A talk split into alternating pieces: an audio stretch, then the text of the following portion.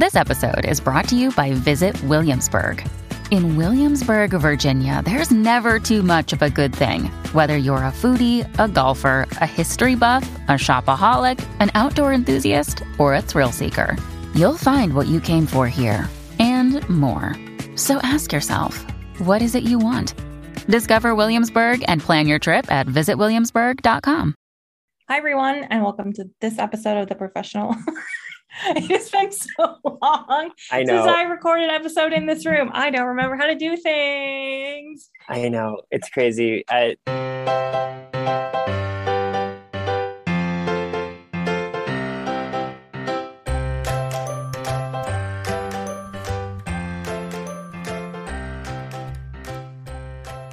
okay. Okay, I got it. Hold on. I got it. no, it's fine. Welcome to this episode of the Professional Book Nerds podcast presented by Overdrive. This is Jill.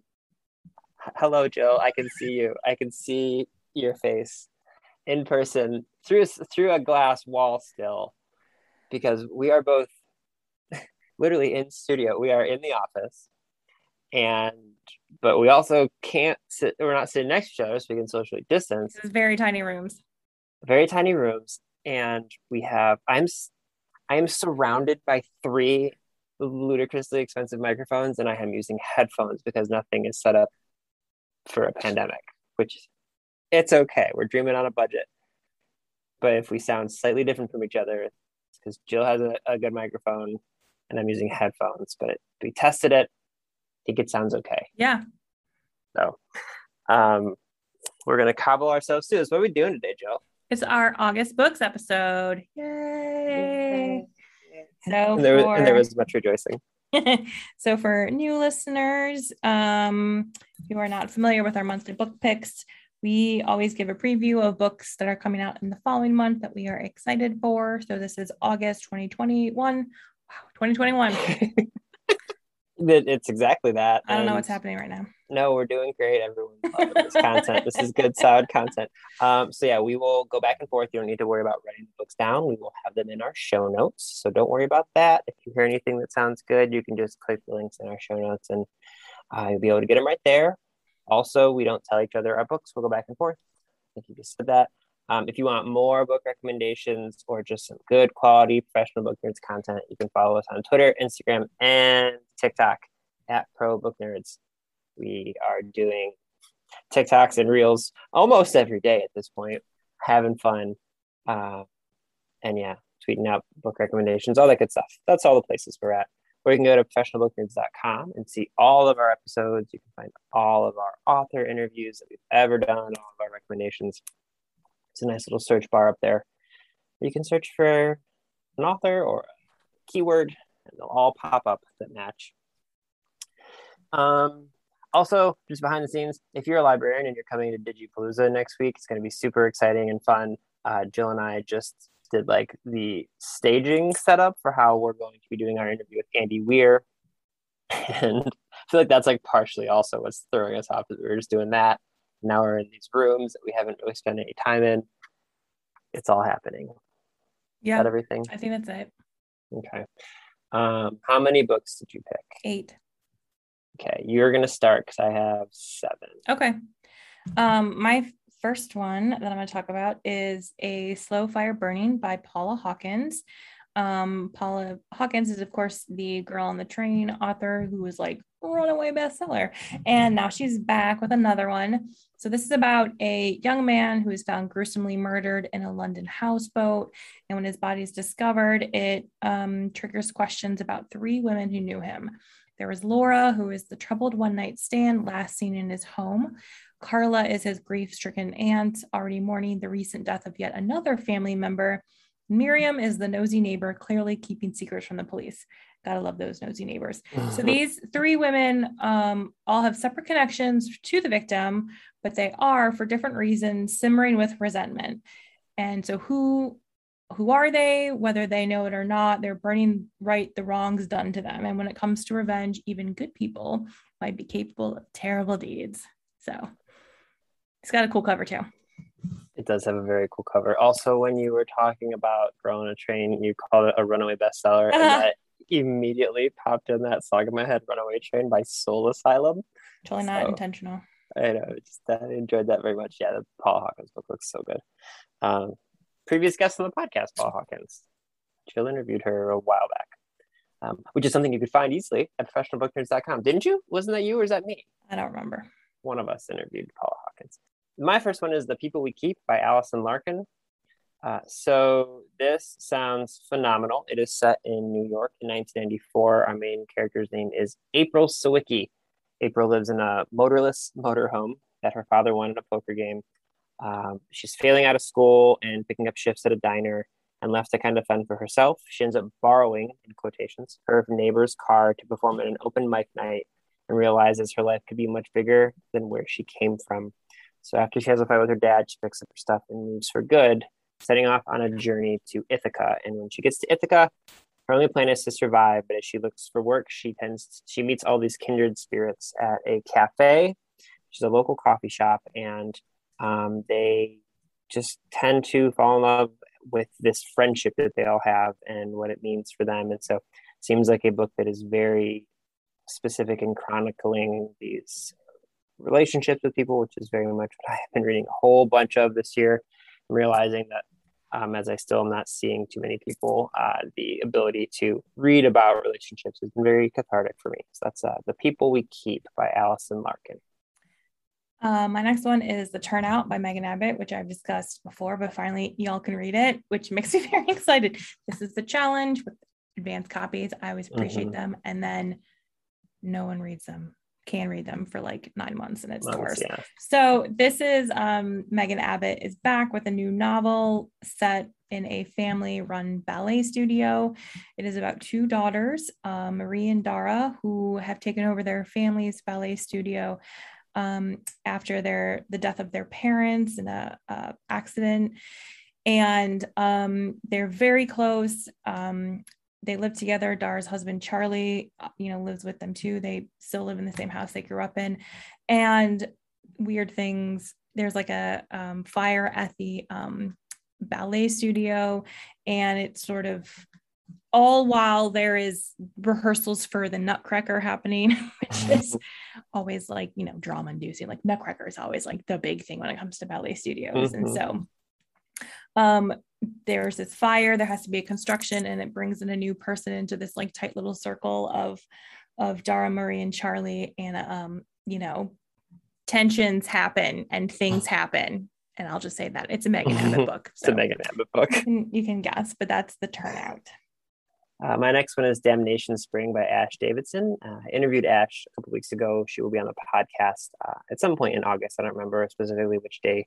Uh, Damnation Spring is an awesome book. It is about a Pacific Northwest logging town, and the this family who's lived there, this husband and wife, they have a, a young son. They live there for generations, and the main character's name is Rich, and his family. Um, he basically is able to take a chance and buy this huge ridge of forest that uh, or sorry this huge grove of forest to be able to cut down these massive redwood trees and because of the size of them he would basically set up his family for life if he has the ability to cut them down and so he kind of risks his his family's life savings to purchase this ridge and along the same time his wife has been trying to have another child and keeps having miscarriages. And um, she works as a midwife and is trying to figure out what is going on. And she's lost several pregnancies. And what they end up realizing is for decades, there's been herbicides that have been used by the logging company.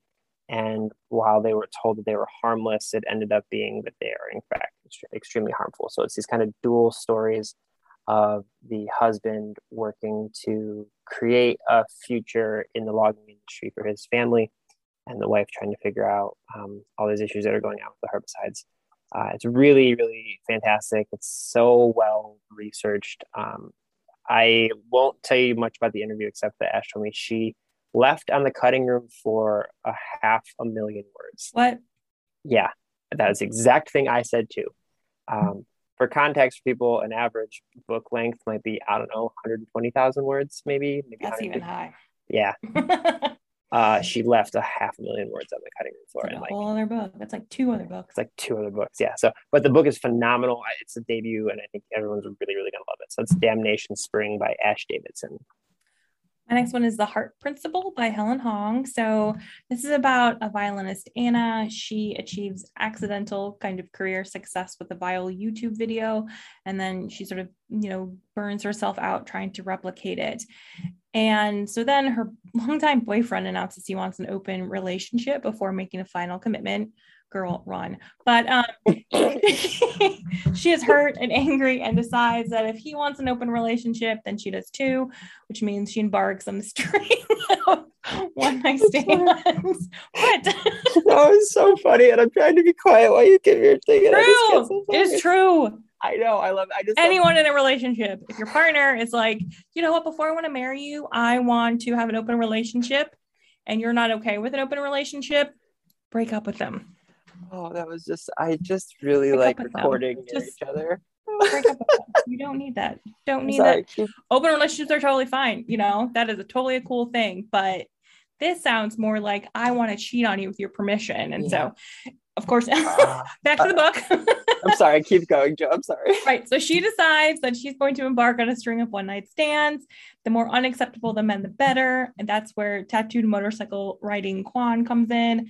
Their first attempt at a one night stand fails, as does their second and their third, because being with him is more than sex. He accepts Anna on an unconditional level that she has just started to understand herself.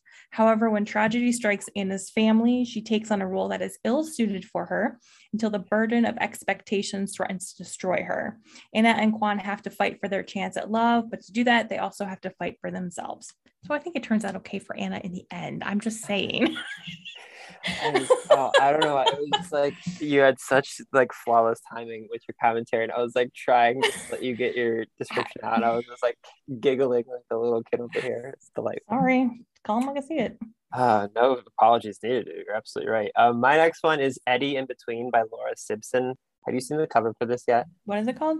Eddie in Between. It's E D I E in between. There's also a copy of it on my on my desk, which you can look at. Oh, but oh, I see why you're bringing this to my attention. yeah, in fact, I said I don't on- know how I missed this one. it's pretty far down the list, Okay. but um, it is a modern day practical magic. Uh, and man, this book is so delightful. So the main character's name is Eddie, and it's a year after Eddie's mother died, but um, the ghost of Eddie's mother is still around, and that's Is because it Eddie or is it Edie? oh, it's probably Edie. I think you're right, Edie. Okay. A yeah. Edie. No, you're. I think you're right, Edie in between. It also flows off the better. Oh, that's fair. Um, so Edie's mother passed away, but her ghost never left. And what ends up happening is Edie is really reluctant to accept the fact that her family has this local legacy as witches. And her mom's journal like enters her life from when she was a teenager. And it takes Edie on this like scavenger hunt to find all these objects that once belonged to her mom. Every single one of those objects has like memories from her past that she gets to experience almost like Horcruxes, but from a positive standpoint. cool, cool. Um, and Edie then ends up discovering like the the dark secret behind their family's practice, and just oh, so good. It's so fantastic. Um, there's occult stuff, there's tarot, there's wonderful journaling, there's everything going on in this, and the cover is just delightful. It's so fun. So that's, and I think you're right, Edie in between by Laura Simpson. Um, my next one is Velvet Was the Night by Silvia Moreno Garcia. Um, she, Silvia, of course, wrote Mexican Gothic, was which was my favorite book um, last year, and I'm going to apologize in advance because I don't actually know how to pronounce correctly the um, protagonist's first name. It's spelled M A I T E, so I don't know if it's Mate or Mati. T sounds maybe correct Mm, anyway, um, Mattia is a secretary who lives for one thing the latest issue of Secret Romance. While student protests and political unrest consume the city, Mattia escapes into stories of passion and danger. Her next door neighbor, Lenora, a beautiful art student, seems to live a life of intrigue and romance that Mattie envies. When Lenora disappears under suspicious circumstances, Mattie finds herself searching for the missing woman and journeying deeper into Lenora's secret life of student radicals and dissents. Meanwhile, someone else is looking for Lenora at the behest of his boss, a shadowy figure who commands goon squads dedicated to squashing political activists. Elvis is an eccentric criminal who longs to escape his own life. He loves violence and loves old movies and rock and roll. But as Elvis searches for the missing woman, he watches Matee from a distance and comes to regard her as a kindred spirit who shares his love of music and the unspoken loneliness of his heart. Now, as they come closer to discovering the truth behind Lenore's disappearance, they can no longer escape the danger that threatens to consume their lives with hitmen, government agents, and Russian and Russian spies all aiming to protect Lenore's secrets at gunpoint. That's gonna be so good. Right. It sounds very sort of like noir. Um, again, 1970s Mexico City. Uh, Silvia Mexican Gothic was the 1950s in Mexico. So I'm very excited for this one. Mm-hmm. Uh, my next one is The Perfect Place to Die by Bryce Moore. Uh, just a heads up, folks, I got a couple of horror books here. It's August. We're talking pre spooky season. So this one, it's described as Jack Jack the Ripper meets Devil in the White City. Uh, so there's two sisters, Zaretta and Ruby, and they live in Utah. And Ruby travels to Chicago during the World's Fair and disappears. So Zaretta leaves home to try and find her. You said Chicago? Yeah. Okay, I'm with you. Go ahead. Yep. Uh, it is the 1890s in Chicago when it is the World Fair. Mm-hmm, so mm-hmm. Zaretta is going to find her sister Ruby. She then travels to Chicago doesn't know where to start until she learns that her sister's last place of employment was a mysterious hotel known as the Castle. Oh, yeah. Zaretta takes a job there, hoping to learn more, and you're never going to believe it. But a whole bunch of horrifying things happen in this hotel. And in the end, she finds herself up against one of the most infamous mass murderers in American history and his custom built death trap. I am excited for this one. The Perfect Place to Die by Bryce Moore. Seriously, man. Good old another Chicago's World's Fair. Another great cover too. A lot of good covers. Uh, my next one is If the Shoe Fits by Julie Murphy. Julie Murphy, of course, is the author of Dumplin. And now we have Plus Size Cinderella. Hell Do yeah. I really need to tell you any more about that? I mean, this is about Cindy. She loves shoes. A well placed bow or chic stacked heels, her form of self expression. As a fashion obsessed plus woman, she can never find designer clothes that work for her body, but a special pair of shoes always fits just right.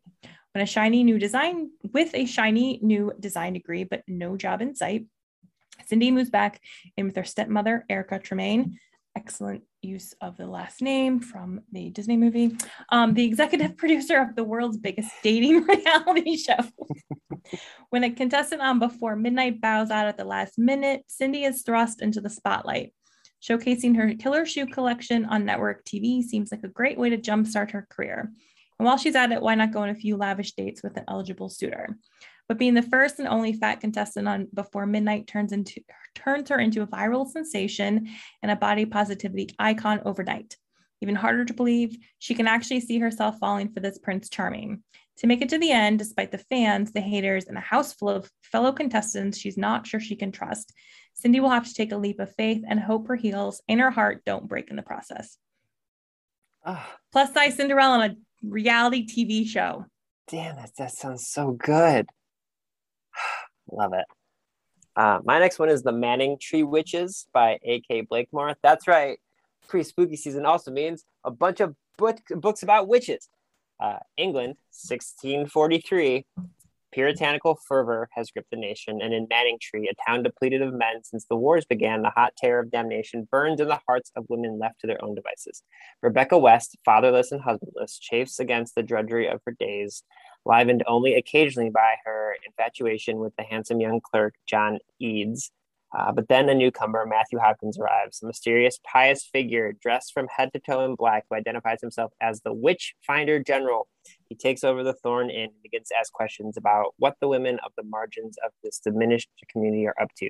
Dangerous rumors of covens, pacts, and and bodily wants have begun to hang over women like Rebecca, and the future is as frightening as it is thrilling. This literally just sounds like uh, English version of the Salem witch trials and a person who sounds very much like Cotton Mather. Super hope he gets his comeuppance. Also, the cover of this is another one that would be very much up your alley. Uh, as an FYI, Joe. I think I saw that on my. I saw it and decided not to put it on my list. So yeah. okay, well that's the Manningtree Witches by A.K. Blakemore. No, so as soon as you said the author, I was like, oh, I remember that one for some reason I did not put it on my list. Okay, my next one is The Quiet Zone by Stephen, I think it's Kurzich. Um, this is a nonfiction book, and it is um, set in deep in the Appalachian Mountains in the last truly quiet town in America. Green Bank, West Virginia, is a place at once futuristic and old fashioned. It's home to the Green Bank Observatory, where astronomers search the depths of the universe using the latest technology, while school children go without Wi Fi or iPads. With a ban on all devices um, emitting radio frequencies that might interfere with the observatory's telescopes, Quiet Zone residents live a life free from constant digital connectivity. But a community that on the surface seems idyllic is a place of contradictions where the provincial meets the seemingly supernatural and quiet can serve as a cover for something darker obviously. Oh. So Stephen is embedded in Green Bank, making the residents of this small Appalachian village his neighbors. He shopped at the town's general store, attended church services, target target shooting with a seven-year-old, square dance with the locals, sampled the local moonshine. In the quiet zone, he introduces us to the unforgettable cast of characters. There's a tech buster patrolling the area for illegal radio waves. Uh, a sheriff's department with a string of unsolved murder cases dating back decades, a camp of neo Nazis plotting their resurgence from a nearby mountain hollow. Amongst them all are the ordinary citizens seeking a way of living. The author asks Is a less connected life desirable? Is it even possible? So it's investigative journalism, just sort of about this place that kind of resides at this like intersection of technology like observatories and space and all that, but also we can't have cell phones because you might mess with all that stuff. And then just sort of small town living. And it sounds so good. I love small town living books. Uh, my next one is My Heart is a Chainsaw by Stephen Graham Jones. Uh, that's right. Pre spooky season is also Stephen Graham Jones season. That's oh, right. well, that's fair. That's yeah. Fair. Uh, Stephen Graham Jones is what well, I he his books are incredible. He wrote The Only Good Indians last year. That was just I remember like that one haunted my dreams the best way possible. This is described as Shirley Jackson meets Friday the Thirteenth. Uh, it's basically an homage to slasher movies, um, but with a Stephen Graham Jones twist. So the main character's name is Jade Daniels, and Jade is an angry half Indian outcast with an abusive father, an absent mother, and an entire town that wants something to do with her. Uh, she lives in her own world, obsessively watching horror movies, especially the ones where there's a mass killer who seeks revenge on the world that wronged them. Uh, and then, as you would imagine, it starts happening in a Stephen Graham Jones book.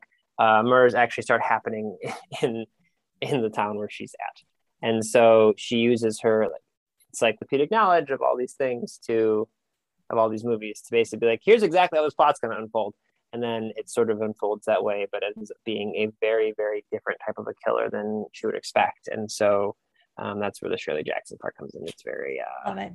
yeah. So just amazing. Everything stephen graham jones does is so phenomenal. So my heart is a chainsaw. Sounds delightful the next one is how we fall apart by katie zhao so this is a ya thriller that is crazy rich asians meets one of us is lying you know what that means? Ooh. Go you know ahead. what that means, everyone. We are at an elite prep school and there's a murder. we got ourselves a Jill book. We got ourselves a Jill book. So, so Nancy is shocked when her former best friend Jamie, top-ranked junior at Sinclair Prep, goes missing and then is found dead. Nancy is even more shocked when word starts to spread that she and her friends, Crystal, Akil, and Alexander, are the prime suspects thanks to the proctor, someone anonymously incriminating them via the school's social media app. I'm so glad I did not attend school when there was social media. Same. So they all used to be Jamie's closest friends, and she knew each of their deepest, darkest secrets. Now, somehow the proctor knows them too. The four must uncover the true killer before the proctor exposes more than they can bear and costs them more than anything they can afford, like Nancy's full scholarship. Soon, Nancy suspects that her friends may be keeping secrets from her too. Murder at a prep school. It's everything I, I always dream of. I know what you mean, but what a funny way of saying that. Oh, that's delightful. Um, okay, my last one is The Reading List by Sara Nisha Adams. this sounds delightful, as does basically all the books this month, man. Um, so we have a widower named Mukesh who lives in a quiet a quiet life in Wembley, West London. After losing his beloved wife, he shops every Wednesday, goes to temple, and worries about his granddaughter Priya, who hides in her room reading while he spends his evenings watching nature documentaries. Uh, Alicia is a bright but anxious teenager working at the local library for a summer when she discovers a crumpled up piece of paper in the back of a To Kill a Mockingbird copy, and it's a list of novels that she's never heard of. Intrigued and a little bored with her slow job at the checkout desk, she impulsively decides to read every book on the list one after another. As each story gives up its magic, the books transport Alicia from the painful reality she's facing at home.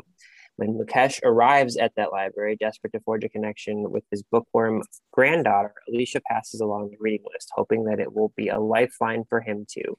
Slowly, the shared books create a connection between two lonely souls as fiction helps them escape their grief and everyday troubles.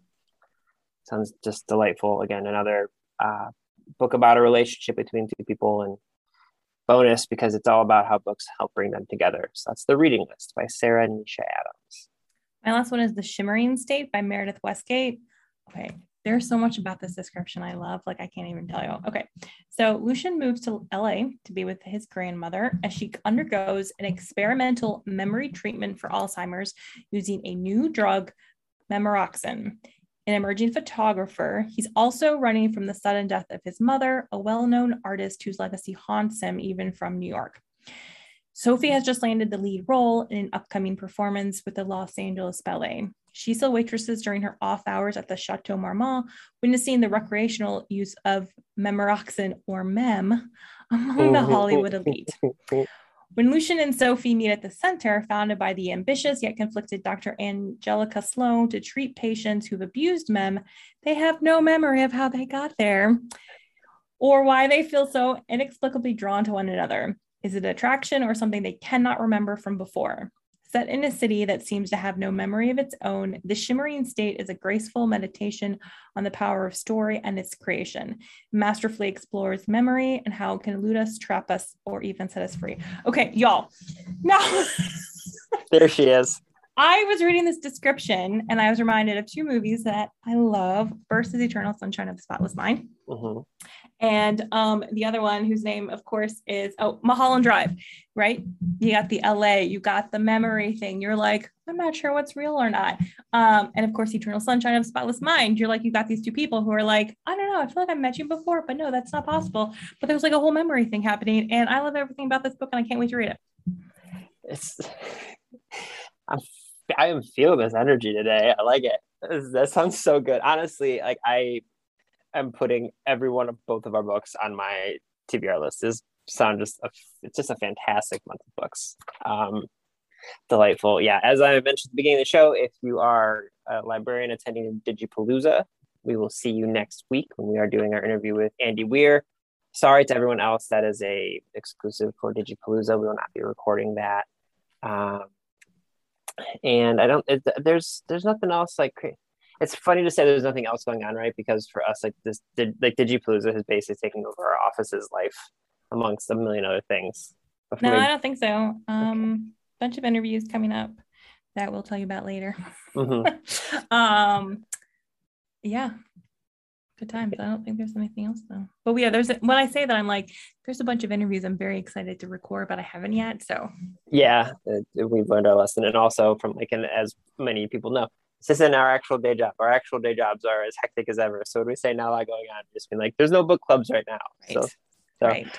Um, but yeah, lots of great books. Like I said, you can always check out all of our social medias or you can shoot us an email if you want some additional recommendations. But I hope you guys enjoyed this episode of the Professional Book Nerds podcast. Readers can sample and borrow the titles mentioned in today's episode from overdrive.com, and our library friends can purchase these titles in Marketplace. Professional Book Nerds is proud to be an Evergreen Podcast signature program. To learn about other Evergreen podcasts, visit evergreenpodcasts.com. Our podcast is produced, recorded, and edited by Adam Sokol and Jill Grunewald and presented by Overdrive. Drive. For more information, visit professionalbooknerds.com.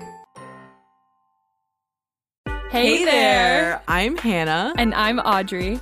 We are a sister filmmaking duo and co hosts of Sleepover, Sleepover Cinema, our show where we analyze the films that created the collective unconscious of the girls, gays, and theys of the late 90s and early 2000s. Princess Diaries, The Cheetah Girls, Aquamarine, Cinderella, the one starring Brandy. We haven't stopped thinking about these movies since we first saw them, and we want you to rewatch them and review them with us. Are these movies as bad as critics would have us believe? Do we even care if they are? We are always unpacking that very question on Sleepover Cinema. Check out Sleepover Cinema wherever you get your podcasts or at evergreenpodcasts.com. See you soon.